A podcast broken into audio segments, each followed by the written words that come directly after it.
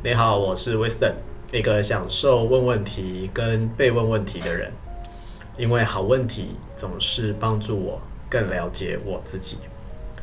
欢迎你来到我想问问题，在每一集的对话当中，打动你的问题有哪些呢？相信你会找到属于你自己的答案。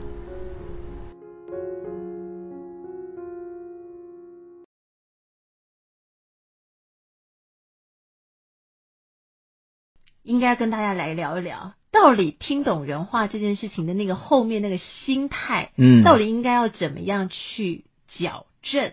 要就是矫正吗？正对，还是要调整？对，可能调整稍微好一点。嗯，对，为什么用心态来谈？我觉得可能要让大家来聊一聊这件事情。对，因为我们前面三集，如果大家听了前面三集，你会发现我们其实在帮助大家了解。嗯，我们用了很多例子嘛，感情的例子啊，工作上的例子。嗯。去了解说，如果这五种听的状况，啊，这五种呢，前三种，嗯，通常不会带来什么太好的结果，是，后面两种会比较好，啊，就是专注的听跟同理心的听，嗯，那但是可能我相信有很多我们的朋友，大家听了之后就说，好吧，那我现在要来练了，对，我有认真，我有愿意了，对，但重点是，努力了，对对对，我真的愿意努力了。那我到底要怎么做呢？嗯，那在怎么做之前呢？我想要跟大家分享的一个重点，为什么今天刚刚书子说我们要聊心态？嗯，你做出来的行为跟你的心态是一定有关系的。嗯，好，所以这是息息相关的。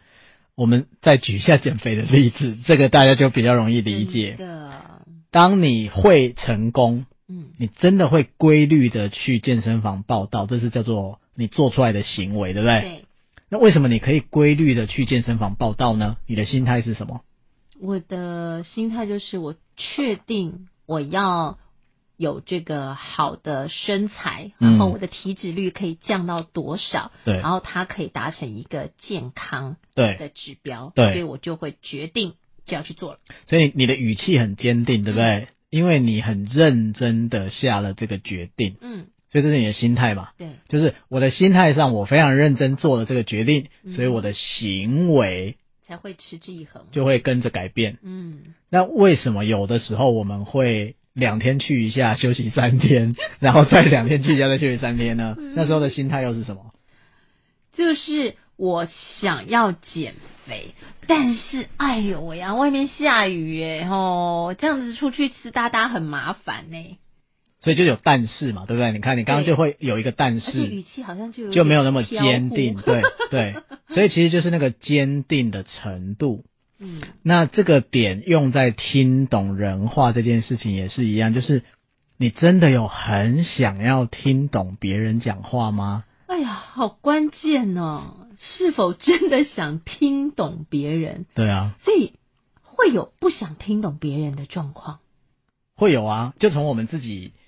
的经验来说好了，你有没有曾经你只想讲话让他听，但是你没有想要听他讲话？我 always 啊，说你爱讲话，不就是一直讲吗？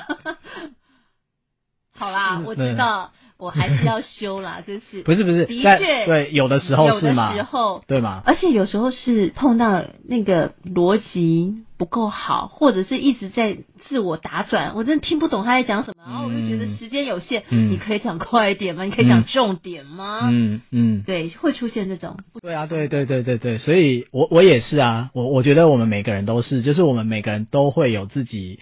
心浮气躁啊，嗯、或者是觉得说现在到底重点是什么？就是我们会有、嗯、我们叫做自己的 agenda 呀，我自己有我想要的东西，可是因为你一直没有达到我的期待嘛，嗯，你不符合我的设定嘛，嗯，所以我就不想听了，嗯，这很常见，对，好，所以大家如果发现原来你常常这样，那也很正常，对，我们都是一般老百姓，对，因为这就是人，这就是人，是。所以我现在说。你有真的很想要听懂对方讲话吗？你有真的下定决心吗？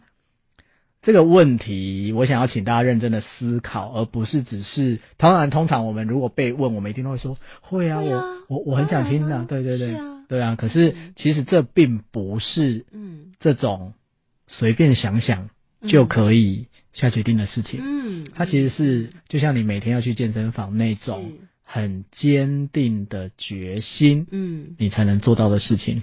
对，所以呢，那个心态的确是一个取决的关键点。对，那我们今天要来聊聊心态。对，那我们到底要怎么去调整我的心态呢？我真的要愿意去倾听了呢。哦、好，嗯，呃，再讲一下减肥，因为减肥真的容易理解。你刚不是很坚定的时候说，嗯，因为我真的觉得那个身体很舒服，跟我的体态很好看，嗯、那种感觉我超喜欢的嘛，我超喜欢。是，所以你有超喜欢。跟你身边的人，嗯哼，非常能够理解彼此，是，然后非常能够合作无间，嗯，的那种状况，你有超喜欢吗？哦，好像可以分辨得出来，有些人就是不喜欢。对啊，嗯，对，好，那所以这是一个必须要很诚实面对自己的问题啦。对，好，你有超喜欢这件事吗？嗯、好，然后另外一个就是说。感情。啊，我们在前面一集里面有聊到感情这件事情，嗯、我们再次的打破大家说心灵契合，嗯，你一定超喜欢，嗯，但是心灵契合不会从天上掉下来，对，所以也不是那么简单的事。对，如果你真的很愿意专注的听，嗯，甚至用同理心的听，嗯，你是有可能得到接近心灵契合的状态，嗯、接近，对。可是如果你什么都没有做，嗯，你就希望不可能，对，你就希望说你们要心灵契合，怎么会有这种事情？真的，就是千万不要再这样傻下去了。嗯，好，很认真的要诚实回答，你真的有很想要听别人讲话吗？嗯嗯，嗯，那我会说这个的原因就是对自己诚实，然后也要对别人诚实。是，这是什么意思呢？我举一个例子，你跟同事或家人讲话的时候。嗯你会不会先问他们说，现在是适合讲话的时间吗？不会啊，不就直接讲了吗？还管他适不适合？但是有可能他那时候其实并不想听，对不对？哦，有时候太累了，有可能吗？对，有可能，有可能。嗯，所以我们会说，其实适合讲话、适合对话，嗯，的 timing，嗯，是很重要的一件事。可是从来没考虑过哎。好，如果今天以前没有考虑过，今天以后可以稍微考虑一下，是。因为你想想看，如果我们自己，比如你正在忙，嗯，就像你刚刚说的，我们有时候时间有限，嗯，时间很短，嗯，然后我就想要来跟你讲话，嗯，然后我就开始噼啪一直讲，我说梳子怎么样的，我就开始讲很多事情，嗯，嗯，可是你正在忙，对，你正在挂心着一些别的事，对，你觉得你听的品质会很好吗？就是假装聆听了，就嗯嗯嗯嗯嗯嗯嗯嗯嗯嗯，好，就这样，呀根本没听进去，对。嗯，可是如果我来，我先问一下，我说，诶，梳子，我现在要跟你讲一个话，可能要五分钟。嗯，你现在可以有五分钟吗？嗯，如果你真的很忙，对，那你会，我就会说，诶，那我们可以约半个小时之后，先让我处理完这件事情，这样比较好。对，哦，你那个当下其实是没有要听我讲话的，对不对？对。可是我并不会觉得受伤。对，原因是什么？因为他先询问了。然后我的心态也可以调整，半小时之后专注给你五分钟。对，嗯，所以在这里我想要讲的就是很诚实的面对自己。你现在真的有很想要听对方讲话吗？嗯、如果你现在没有，那你就可以告诉对方。呀，你也可以，当然我们是有礼貌的表达方式，但是你要很诚实的面对这件事情，嗯、因为假装在听 是很惨的一种状况，而且对方也会感觉到你没有诚意嘛。没错真的不想听的时候，嗯，就告诉对方。